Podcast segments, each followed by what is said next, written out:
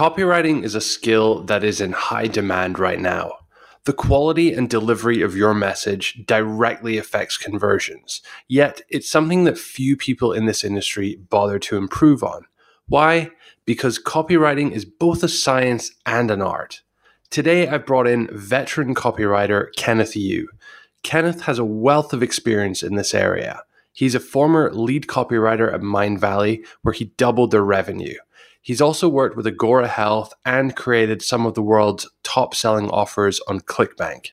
We're going to go deep into how to structure an offer, how affiliates can take advantage of copywriting techniques. Plus, we're going to do something that we've never done on the Authority Hacker podcast talk about religion. Kenneth has reverse engineered how major religions create such an appealing brand. I know this is going to be super controversial, and I can already see the comments lighting up. So, this is certainly worth listening to. Let's get started. Welcome to the Authority Hacker Podcast. No hype, no BS, no censorship. Just real life online marketing tactics. And now, your hosts, Gael Breton and Mark Webster. Welcome to the show, Kenneth Yu. Yep, thank you. It's great to be here. Before I ask you to do the usual podcast introduction, tell us first copywriting, is it more of an art or a science? Both. Yes. okay. Can you qualify that? I think copywriting, there is a persuasion structure that you need to follow, but uh, which is the science, but you need to fill in the gaps between that structure. And I think that's a little bit of an art. Yeah, I think whenever I've tried to to learn this or get my, my head around it, I think one of the problems I've had is I've tried to approach it too much as like a science and I've been looking for like specific steps you have to do but it's really hard to to kind of get your head around the fact you need to have that kind of framework but also I don't know how to describe it some kind of like intuition or or, or just kind of like experience of doing it to to kind of get into the the, the flow of, of doing it to to do it well but it's always been, I think, a very, very tough one. And, and one of the reasons I'm I'm really glad you're you're on the show today is you're so good at kind of creating order or structure in in a kind of chaotic field. You have many really interesting uh, techniques, or I don't know what you call them, like UFO technique and your Muta stuff. We'll, we'll get into that a little bit later. But yeah, if you, if you can just start maybe, because I know probably most of our listeners won't have heard of you, but you have a really interesting backstory and you've done a lot of cool stuff for many companies, which I think people will have heard of. So can you just tell us how you first got into copywriting? I started as a madman. If you watch the the series Mad Men, so I actually started in a branding uh, kind of uh, environment. So I was in Ogilvy and Mather for a couple of years, won a whole bunch of awards there. And then I joined a company called Mindvalley. You may have heard of Mindvalley. Uh, I was the original sure, copy yeah. chief there. Yep. and uh, doubled their revenues in, in a year. This is when it gets interesting because when we left Mindvalley, it was the start of the entrepreneurship journey. And the reason I got into entrepreneurship was because I wanted to get married. I'm not sure if I told you this story before, Mark. I wanted to get married, but I didn't have money to fund the wedding. That was about 11. That's pretty cool. Yeah, thanks. So that was about 11 years ago. And what happened was we did a product launch. When I say we, it's me and my wife. Uh, at that time, fiance. We studied mass control by Frank Kern. We studied product launch formula by Jeff Walker. We launched a Twitter marketing product, first of its kind on the market, an e-course we broke even in five minutes. We we made money in half an hour, and we managed to finance our wedding in under a month. Wow, that's pretty cool. Yeah, so we, we basically used a product launch to, to fund our wedding. It was two months before the wedding, and we were pretty nervous because we did the foolish thing of booking a really expensive venue. It was a wedding in the sky. And since you've been to Malaysia, have you been to the KL Tower, Mark? I have, yes. I've been been up there. Uh, did you have it in the restaurant at the top? There is another hall on top of the restaurant.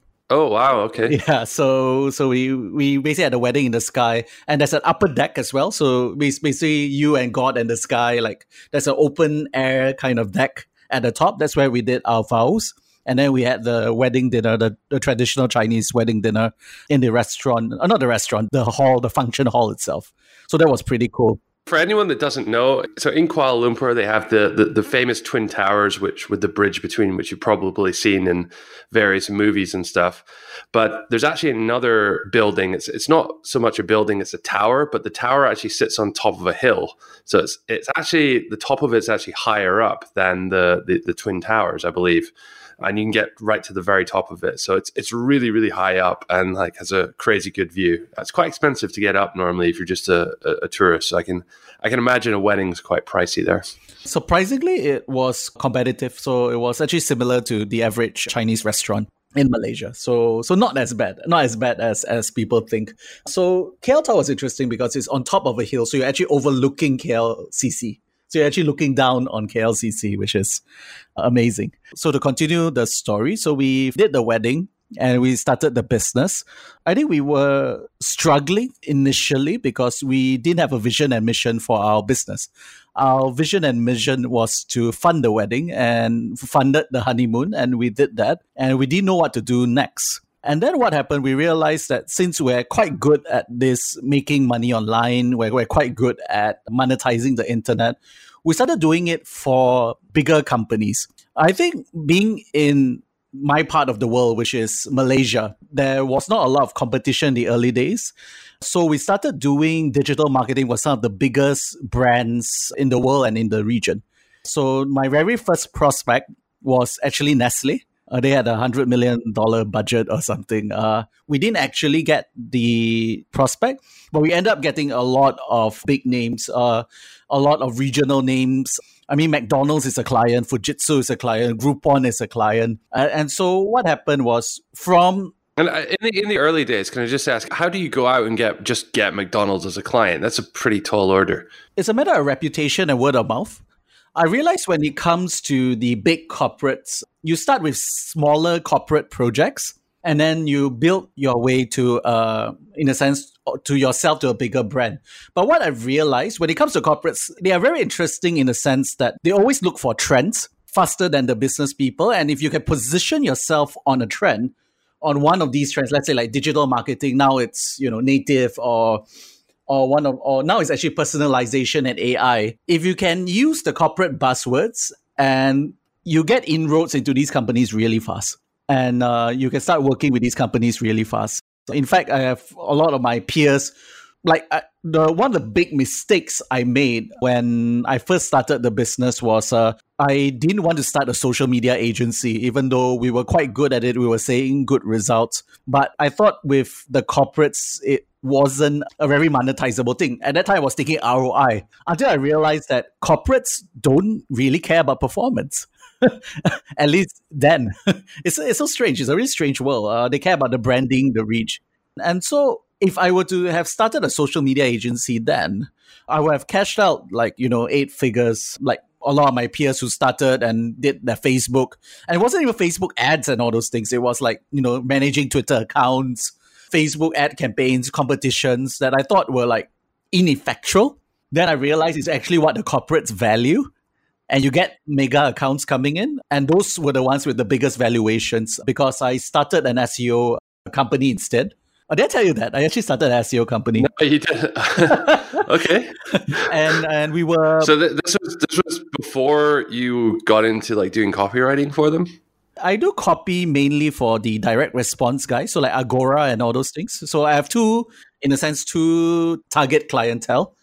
So I, I have the corporates, corporates. So those are your your telcos, your banks, and all those things. And I have the copywriting stuff as well. So with the telcos, so we used to be the highest paid SEO company in Malaysia. So each client paid me twenty five thousand dollars per client per month so it was quite a sweet gig. Yeah, that's pretty good, right? So I was quite effective as well. I got my clients to number one for keywords like banking and credit cards, like number one. was this in Malaysia or are you talking globally? Malaysia. Okay. So what's the competition like there? Is it quite low or? It's no longer low. I think because uh, you know markets mature. But when we were doing it, SEO was new, and I had the benefit of you know, Stompernet, if you remember Stompernet and uh, Howie Schwartz and all those things. I mean, at that time, even doing offsite optimization, pure offsite blog links and all those was enough to, to actually drive the results. So I think I got lucky and I realized and and but because I was delivering such good results, the word of mouth spread and I started getting bigger and bigger and bigger clients. And w- when it comes to the, the copywriting side of things, then like at what point did you start working for like product companies there?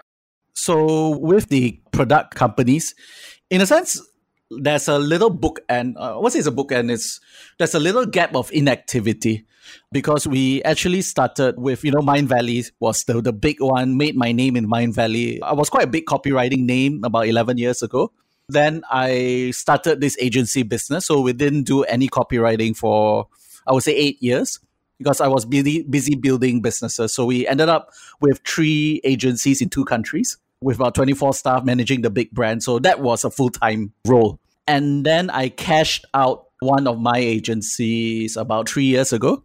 And then I decided that I didn't like the agency uh, lifestyle so much. I didn't like to manage big corporate clients so much and I wanted to revisit copywriting. And that's when I get Agora as a client. I, I got uh, some of these big names as a client.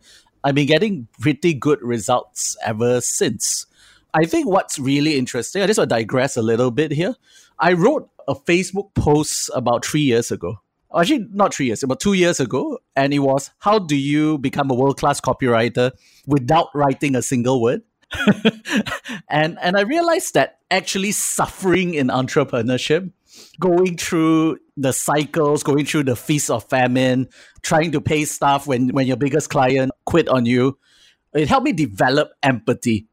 And I realized that empathy was the secret weapon to write compelling copy. So that's basically your ability to put yourself in the shoes of your prospect or uh, someone who's going to be reading what you're going to write and kind of understand what they are feeling and what they want and what they need and that kind of thing? Yes. I think because when you're conducting a business when you know when i'm running you know businesses and you know managing multiple stakeholders that means i'm managing my business partners i'm managing my clients I, i'm going through whatever emotions i'm going through because you know people are unpredictable you develop almost an empathy and anticipatory skills for human emotion because I think in my copywriting early, I I think I was good uh, and I made my client a lot of money, but I was very good at the structure. But I didn't have the X factor because I I haven't lived life long enough. I was an employee. I, I mean, I was skilled at what I do, but I didn't suffer the full spectrum of human emotion. I mean, keyword is suffering because uh, suffering creates empathy. It, it creates almost a relatability. So when you talk to your client, and you talk to your client in terms of uh, the angst or the anger or the sadness, and you've been through that, it's a lot easier to express it, and it's a lot easier for them to be drawn in. So I think empathy is actually the secret weapon for copywriting. That's interesting, actually. Yeah, we we actually had an agency as well, like back in 2010 to 2014 type type time, and yeah, I mean, I can I can definitely relate to a lot of those things. You know, you got a lot of not just when the clients are coming like to like with a problem, but the client of the client is coming and you have to kind of like think about how their their end user is going to be impacted and their problems and dealing with specifics there. So i get that. I want to move on to something which uh, it's kind of like a, an, an, approach which we talked about a little bit before before the, the, the show. It's the idea of i think you call it make MIUTOS make it up and then obtain support. And this is kind of a different approach to build it and they will come or or you know just start creating a product then figure out how to market it later which i think a lot of people myself included have done in the past perhaps incorrectly. But can you just explain what your approach is and, and why it's superior? MIUTOS m-i-u-t-o-s stands for make it up then obtain support. And it's really the secret behind all the the top copywriters in the world and what it is, is you make things up first that the customer finds appealing. And because we live in a world today where whatever you make up, there's usually a substantiation for it. So let me give you an example. So let's say you have a keto diet product. So is keto diet good or bad? So if you look at the the literature, it's both. you have studies of reputable universities that are for keto and against keto. I mean, same goes for climate change. I mean, if you're against climate change, you're a science denier and everything. But if you look at the literature, you have things that are for, against, and everything in between, which means that whatever you, in a sense, whatever you design, be it a product, be it a service, be it even a sales letter, if you can trigger the person's emotional points, and if you can successfully support it, it's a bigger shortcut than you doing, let's say, market research from the start, trying to find the key points. It's far easier to do the key points first, and then it's probably 98% of the time you, you're able to find the support for it because uh, that's the world we live in today. That's support for everything. When I first heard about this this approach, my initial reaction was, "Oh, you know, that's that's kind of like not so. It will result in not such a good quality of product because you know you're you're not creating the product first. You're you're just kind of like building it around the the the need, as it were. But actually, the, the more I thought about it, the more it, it's actually the same thing because when you're when you're creating a, a product you kind of have an idea at the back of your mind that there's going to be a need for it. You just haven't done the the proper work to like flesh out exactly what that should be, and you tend to leave that until the the, the part of like creating the sales and marketing material. But it's kind of dumb because you can create a better product if you understand the need better as well. I think there's a lot of validity in in in what you're saying there. If someone wants to go with this approach, how do they implement that? How do they execute on that? There is something I have. I mean, I, as you know, I have a lot of structures yeah. and exercises. one or two. so, uh, one or two, yes, just just one or two. I actually created a brand new one two weeks ago, and it's called Major on the Minor. and Major on the Minor basically means you list down everything about your product, service, and industry and you you cross reference that with what is the most appealing to your target market. And then that becomes the product features can you give us an example of like maybe a product or an industry and and, and maybe go through that process? Not fully but just give us a bit of a flavor for what it might look like. Okay. So one of my clients does broccoli extract. Mm-hmm. so it's a supplement that there's a compound in broccoli that apparently it's very good for for anti-aging and all those things. So broccoli. And you know how boring broccoli is? it's so it's like as vanilla as you can get, right? So going through the major and the minor process, I list down everything about broccoli, all the supplement, the company, the founders, the history of broccoli. And the history of broccoli is just so interesting. It was brought in by the precursors to the Romans, by the Etruscan Empire, and they brought it to Rome. It's actually a cultivated vegetable. They brought it to Rome.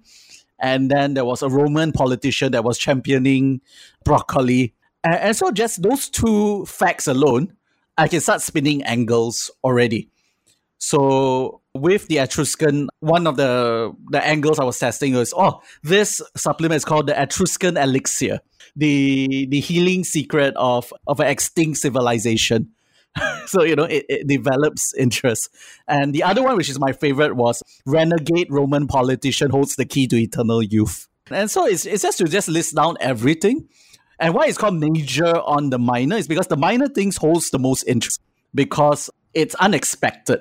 So anything that's unexpected will attract attention because we live in a world today where where it's just so much information. So we we are gravi- we gravitate to the surprising, the shocking, the startling, the things that add color to your gray world. And usually it's the minor things when amplified that do that. So if someone was doing this for themselves in a different space, you'd recommend they just spend a lot of time like researching the history of the product and like the people using it and related industries and, and that kind of stuff to to basically list out all of the potentially interesting points and, and start from there.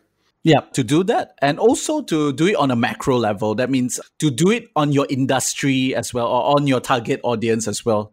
Because there might be a need in your target audience you don't see that you can link to your product in a very unexpected way. Do you have an example of, of that? Maybe you know you can give me an example of a product, and let's see. Let's do the RFID blocking wallets. I just saw that I, see this on YouTube all the time. Like they, they sponsor these these videos, so it's basically like a wallet for your your credit cards, but they have some kind of like layer around it that blocks RFID, so people can't steal your data, whatever you know, by this like contactless payments. So it's kind of like a security thing for that. I don't know it, how relevant it is, but it's just the first thing that came to my mind. So okay, that's interesting. Yeah, we can do that. Actually, I already have some ideas. So, so when you uh, do major and the minor, I think with something like this, I would actually do industry, meaning the cyber defense industry or hacking, and then I just keep uh, going down like things like hackers are now go doing it on a personal level. Your data can actually be be be used by by devices that that try to capture your data from outside. So they're now hacking devices. There's you know people hack your webcam, people hack uh, all those things. So and this is a MIUTOS, so I'm making it up. But we could play on that fear that it's very easy to fish for your credit card these days, and they fish it in the most unexpected ways. And so I, I will actually go into again the unexpected. You're you're going to the grocery store and all those things, and suddenly you realize your credit card has been cloned. And the crazy thing is that you it used to be that cloning was done in the on cyberspace itself. You enter, you know, your your address in a in a wrong link, and they capture your profile. But now they can do it from scratch, almost like a spy movie and everything. Uh, so I will actually play out on those kind of, of fears to talk about the RFID protection. Is it quite common in copywriting then to, to look at these kind of like innate human fears as a basis for your, your marketing message then? Uh, yes. I think we buy on emotion and not just uh, buy, like almost every action we take is an emotional reaction first on the base level and then we substantiate with logic. I, I think that's direct response 101. But the more I examine the different communication messages of the day, be it politics, be it business, be it any form of mass control, it always involves an emotional element to it. So the more you're able to stir emotions, the better it is. There's another principle that you may have gone through in in the course uh, called DETDA. Do you see DETDA? No, I, I didn't get there yet. Okay, uh, dark emotions that drive action. Because one, positive emotions don't actually drive as much action as the dark emotions, but not all dark emotions actually drive action. And what I mean by that is if somebody is sad or depressed, it usually wouldn't stir a, buying decision or any any form of action except stagnation unless you're Ben and Jerry's or something, uh, then you know your market is the sadness market. But for the most part, if you are in angst or if you're angry or if you are fearful, then you are stirred to take an action. If you are anxious, you're stirred to take an action. And I think, if I'm not mistaken, there's about nine to 14 of these kinds of impulses that if you position your product or service accordingly, or even build your product around that one emotion, you actually start doing very well. Uh, let me give you an example of that. Lately, there's been there's been a lot of coverage of what we call the anxiety market. The anxiety market is now a billion dollar industry. It's gone from almost non existent two, three years ago to a, a, billion dollar industry. Now, they include fidget spinners, they include weighted blankets, they include supplements, anti anxiety supplements, they include mindfulness retreats, and all those things, all in the same space. And it's an entire industry wrapped around an emotion, wrapped around a DETDA, which is anxiety, one of the emotions that drive action. And you can see there's now a market there. If you notice, there's no sadness market. so, uh, and so there are certain actions, certain emotions that drive action. So that's DETDA. Interesting. Okay. So we, we've talked quite a bit about like copywriting from a product owner's perspective. Can we just switch things up for a bit? Because we have a lot of our audience, our listeners who are perhaps not product owners, but promote other people's products, maybe as affiliates. What are some good takeaways or some good things which affiliates can can do to improve their copywriting and their their content on their their, their website when it comes to uh, to copywriting. And uh, this is when we segue into the scalable parable. this is another one of your uh, your techniques. You just sent me this actually. Yes, it's not just a technique. It's a it's a new course.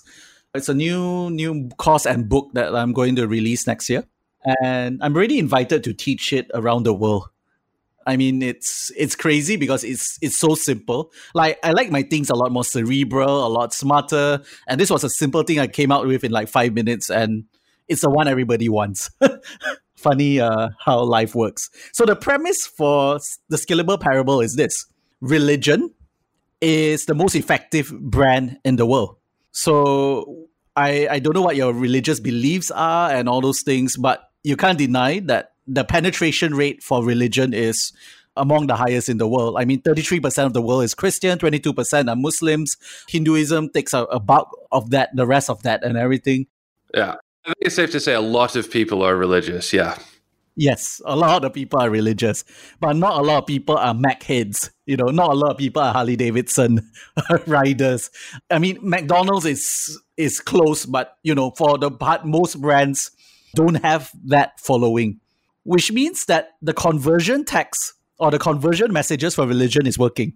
If the they are the most effective conversion mechanisms in the world, what I did was I broke down a specific conversion text and I broke it down into the fundamentals. I broke it down to eight Actually, it's an eight step process that all religious texts actually follow, be it Islam, Christianity, even cults, they actually follow. And it's a structure that's inherently appealing to human nature because these things work. They work. You can see it, it's in the stats. It works.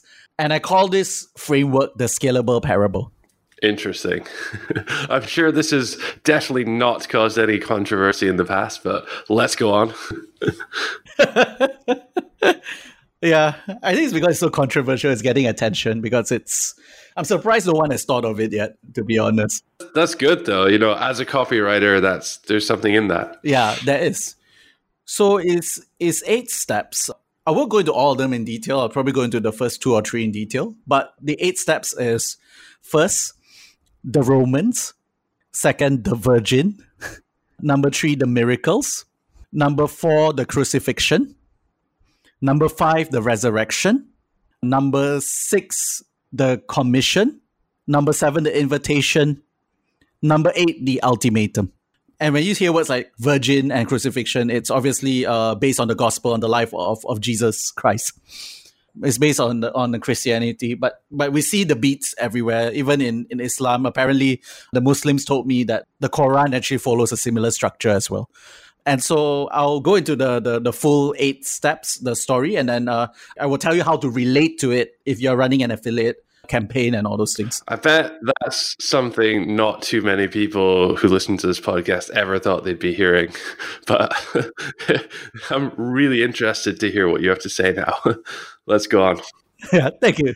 The first step is the Romans. And the Romans, in the context of the story of the gospel, the Romans was the time when Rome basically invaded Israel. That means Israel were under was under Roman rule.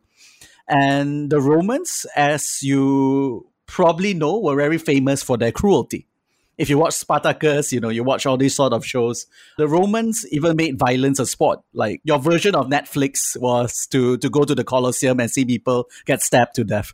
so uh, that's the Romans. So the Israelites or the Jews were not happy that they were under Roman rule. And so, so I'll just go through the whole story and then uh, I'll relate it to how it, it affects your business. So that's the first the Roman. The second is the virgin birth. And the virgin birth was obviously the Christmas story. The Virgin Mary basically got visited by an angel and then, but she was a virgin, but she gave birth to Jesus. Or she talks about accidental discovery in a time of oppression. Like there were the Romans and in the time of oppression, there was an accidental discovery and that accidental discovery was uh, was uh, the birth of Jesus. Uh, number three is the miracle. So Jesus grew up became a miracle worker. The blind were healed, the deaf could hear, the mute could speak. He was casting out demons, raising the dead. Those are miracles. Number four is the crucifixion. Obviously, Jesus went on the cross, adversity, died, resurrection. He now was raised from the dead and is now greater and better than ever before. So that's the key. Uh, and then the commission. Uh, now, since I have this victory, which is the the resurrection, I now have the commission, which means I want to send out people into the world. I want to share my message with the world. Then an invitation after that is, uh, would you come join me? Will you come join me so that you believe in me and go to heaven? And then ultimatum means uh, if you don't believe in me, you go to hell. So those are the eight steps. So when you relate it to business, this is how you relate it to business. The Romans will be what is your prospects' fears? What keeps them up at night? What's the things that's oppressing them?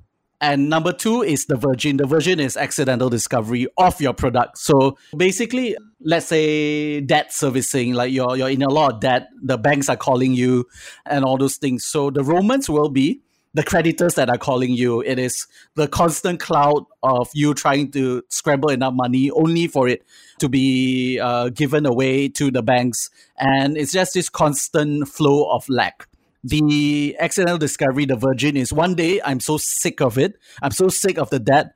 I want to do something to get out of that. And then I discovered, accidentally, I discovered a that algorithm. So I'm just making it up. a that algorithm that will help me get out of that. And then I use it and started getting some preliminary results.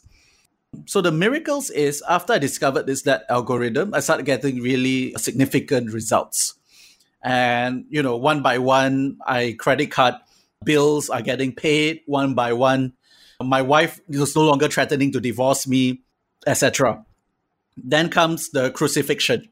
The crucifixion is a time of adversity. Something bad happens. And in the case of that algorithm oh a hacker hacked into my algorithm and destroyed it. Oh no.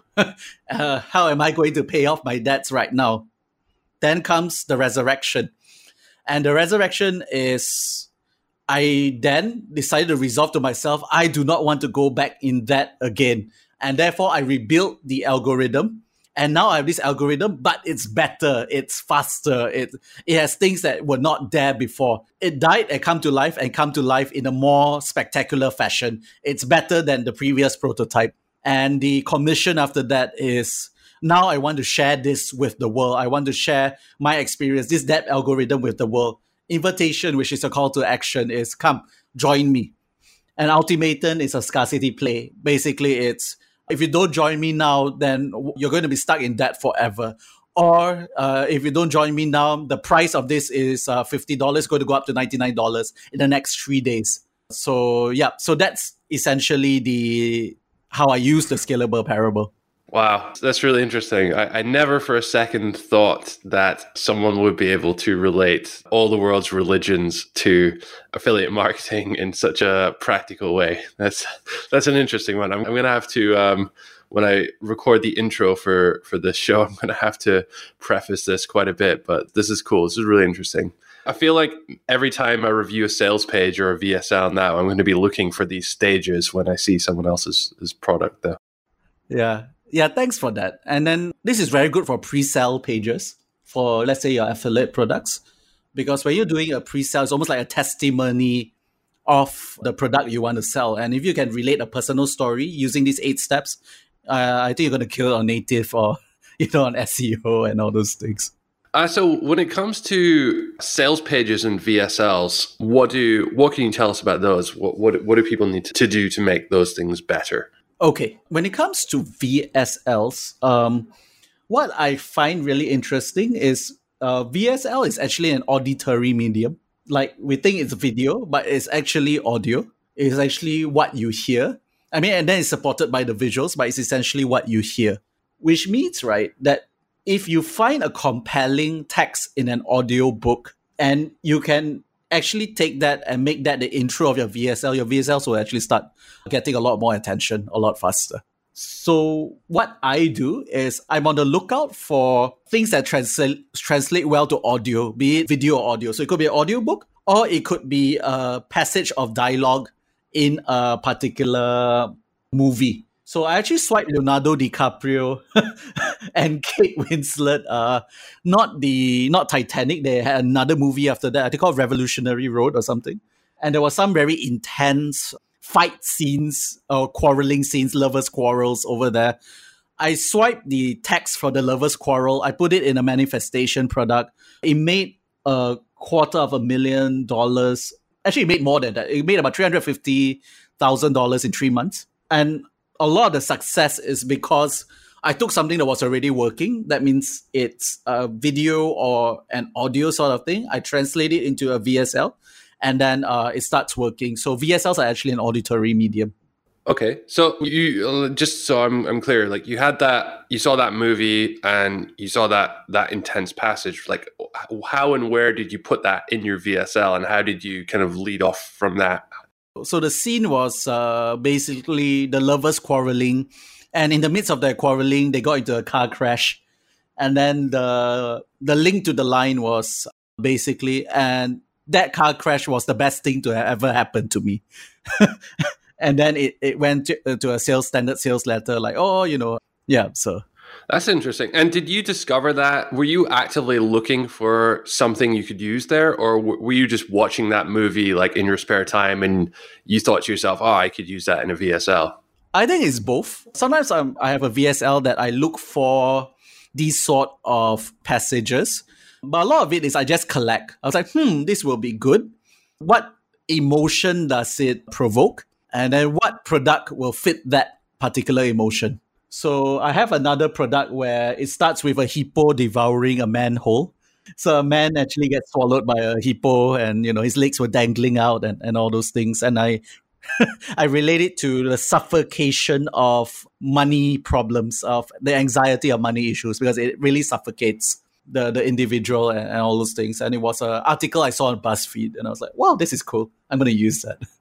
So, w- when you're going about just your daily life, be that work or in your spare time, is your mind just like always kind of open and looking for these these, these kind of examples or these scenarios? And and do you like how do you store them all? Do you do you have some kind of like notebook or like repository where you just dump all your ideas in? I wish I did. so I I do sometimes store it, but I find it actually just informs the subconscious like the more you expose your subconscious to something, the easier it is to generate ideas because ideas are two unconnected things suddenly developing a connection. That's all ideas and innovation uh, really is. Neil Gaiman, do you know Neil Gaiman? Sandman, American Gods. So he's uh he's one of the most revered comic book writers uh, of the century. Brilliant, brilliant storyteller.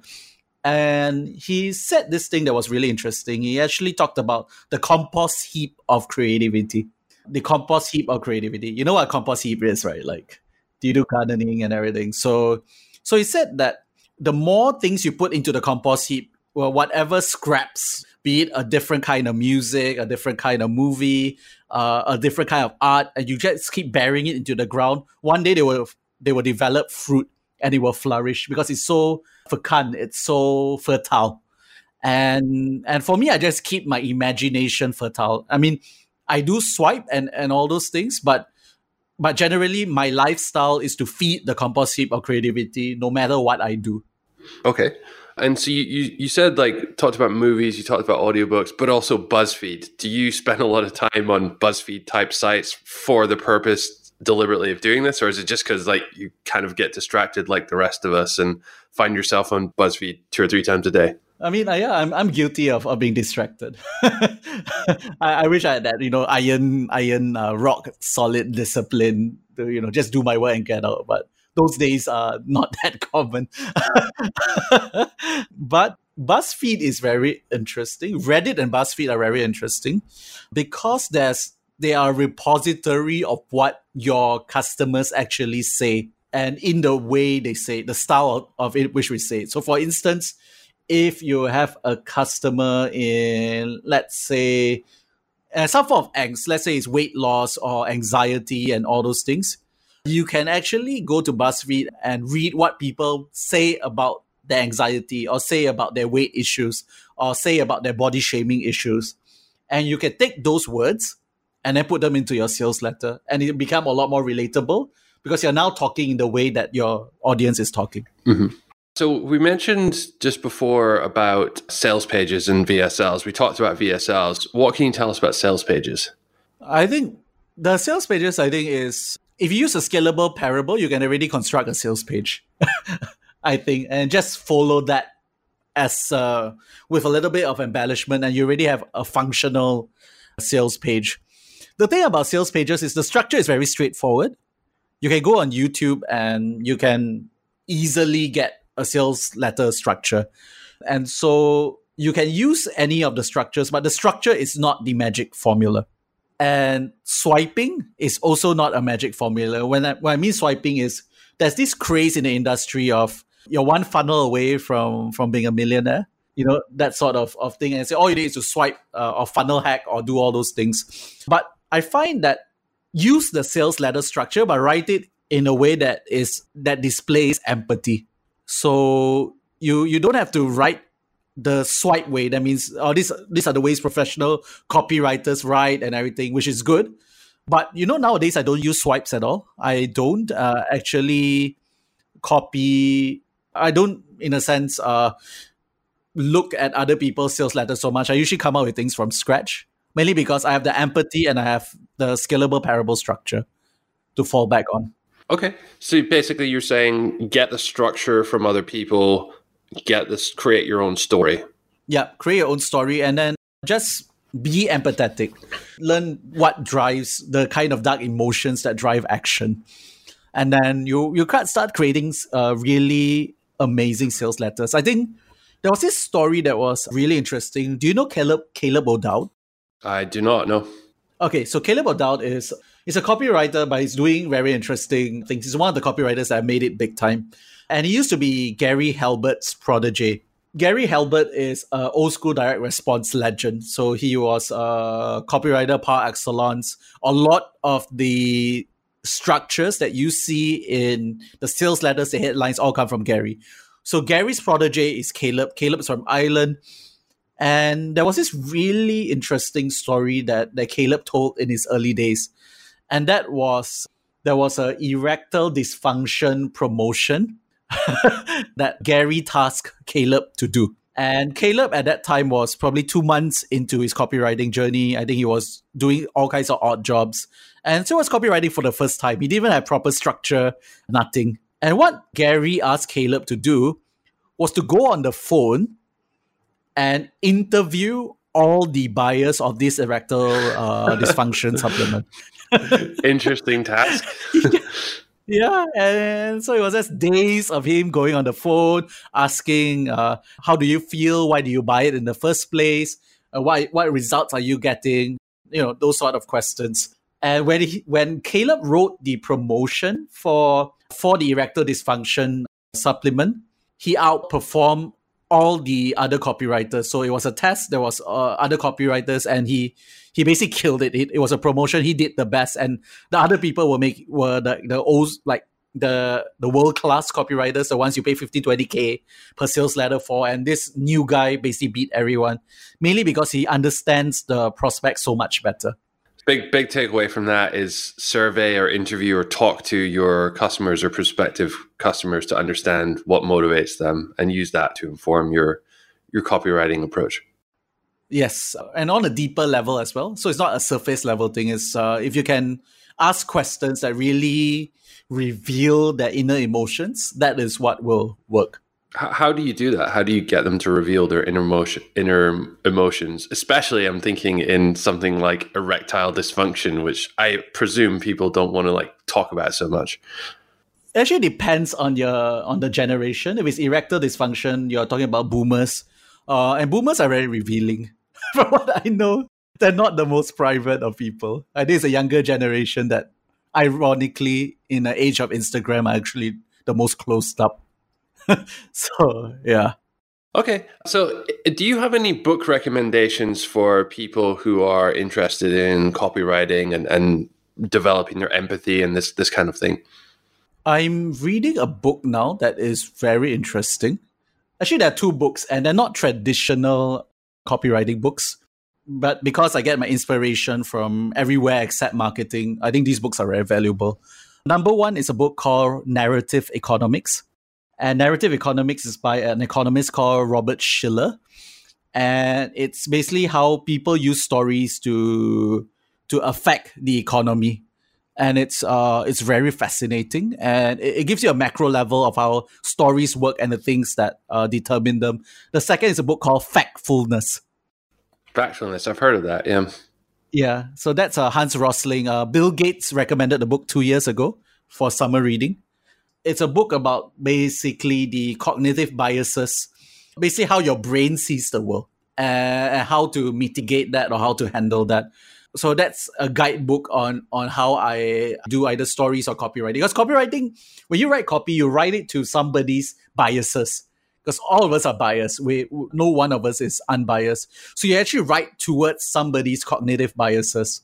And these are the books that will help you reveal that. So they're not the traditional copywriting books. Obviously, if you want like standard copywriting, you know, there's Breakthrough Advertising by suddenly forgot his name. Ah, Breakthrough Advertiser, Eugene Schwartz. But I find that you don't actually need to do copywriting books if you can master the art of empathy. Interesting. Okay, great. So most people listening to this probably have some, I'd say, basic copywriting skills, whether they realize it or not. If you've created a website, if you've created content, you, you probably have some some basics. But I don't think too many people have. I would, uh, from our audience at the moment, at least, would say would consider themselves sort of advanced or expert copywriters. You have a product. It's called Blockbuster Formula. What does it do, and how how does it help people develop their copywriting? Blockbuster Formula is all about creating and scaling blockbuster offers and the stories that support those offers. So I've been develop I've been developing the skills to to create blockbuster campaigns. So almost everything I do now when it comes to products, even things I created for my clients, I'm getting very good results because of the persuasion formulas and strategies that I use. And blockbuster formula is my life's work. It's pretty intense and it's it's basically all my copywriting strategies that I developed over the years. And so, what it helps you do is it tackles the most fundamental issue in copywriting that if you get right, uh, all the other formulas is really just icing on the cake. And that is to create an offer that you can scale. Because the fortunes of marketers and online entrepreneurs, uh, if you can see right now, all are due to the fact that they have offers that they can scale on on traffic, they can scale on SEO, and they can grow their business that way. And the blockbuster formula is all about taking that and taking everything I know, taking all the storytelling techniques I have, and creating an offer that can uh, do exactly just that and help you create the lifestyle of your dreams. Because when you scale your business, you can uh, do that. And yeah, really, it's, it's the formula to to multi million dollar internet marketing success. That's my observation over the years. Yep. Excellent. And Kenneth gave me access a couple of weeks ago, and I've just started going through it. Very, very interesting stuff. I, have I've, I mean, it's all his own kind of concepts and ideas. So this is stuff that you will not find anywhere else in, in any other sort of resource book or or website. So if you are interested in improving your, your copywriting, telling better stories, then I'd highly recommend you guys head over to blockbusterformula.com and, and, and check it out. It's, it's, it's very interesting. I'll put a link to the to that in the show notes of the lesson as well if anyone wants to to check it out, as well as the the books uh, Kenneth mentioned earlier. Last question then, Kenneth. Is there anything that I haven't asked you today about copywriting that perhaps I should have asked you? I think you've been very thorough. you've been quite well, the right word is exhaustive, so it's it's quite good. okay, appreciate that. yeah. Uh, if, if, if any of our audience want to contact you, to follow you, to learn more, uh, how can they how can they find you? What's your website? What's your social media handle, etc. Okay. I am starting a YouTube channel that doesn't exist yet. so, uh, but it will exist in the next month, probably by 2020, and that's Attention Attention Empire. So, attentionempire.com. Yep. Just FYI, so we're recording this in end of November, start of December. This is actually going to go out in January. So, will your YouTube channel be live already? Awesome. Okay, so for for the purposes of editing, uh, go check out the YouTube channel right now. Yeah, so so that's good. So attentionempire.com, you can find me there. It will link to all the social media handles, and obviously you can link to me Uh, I'm quite friendly on my Facebook profile. You just uh, Facebook Kenneth Yu, uh, YU, and if your friends connected to Mark, you will find me as well because I think we share quite a few friends. Yeah, yeah.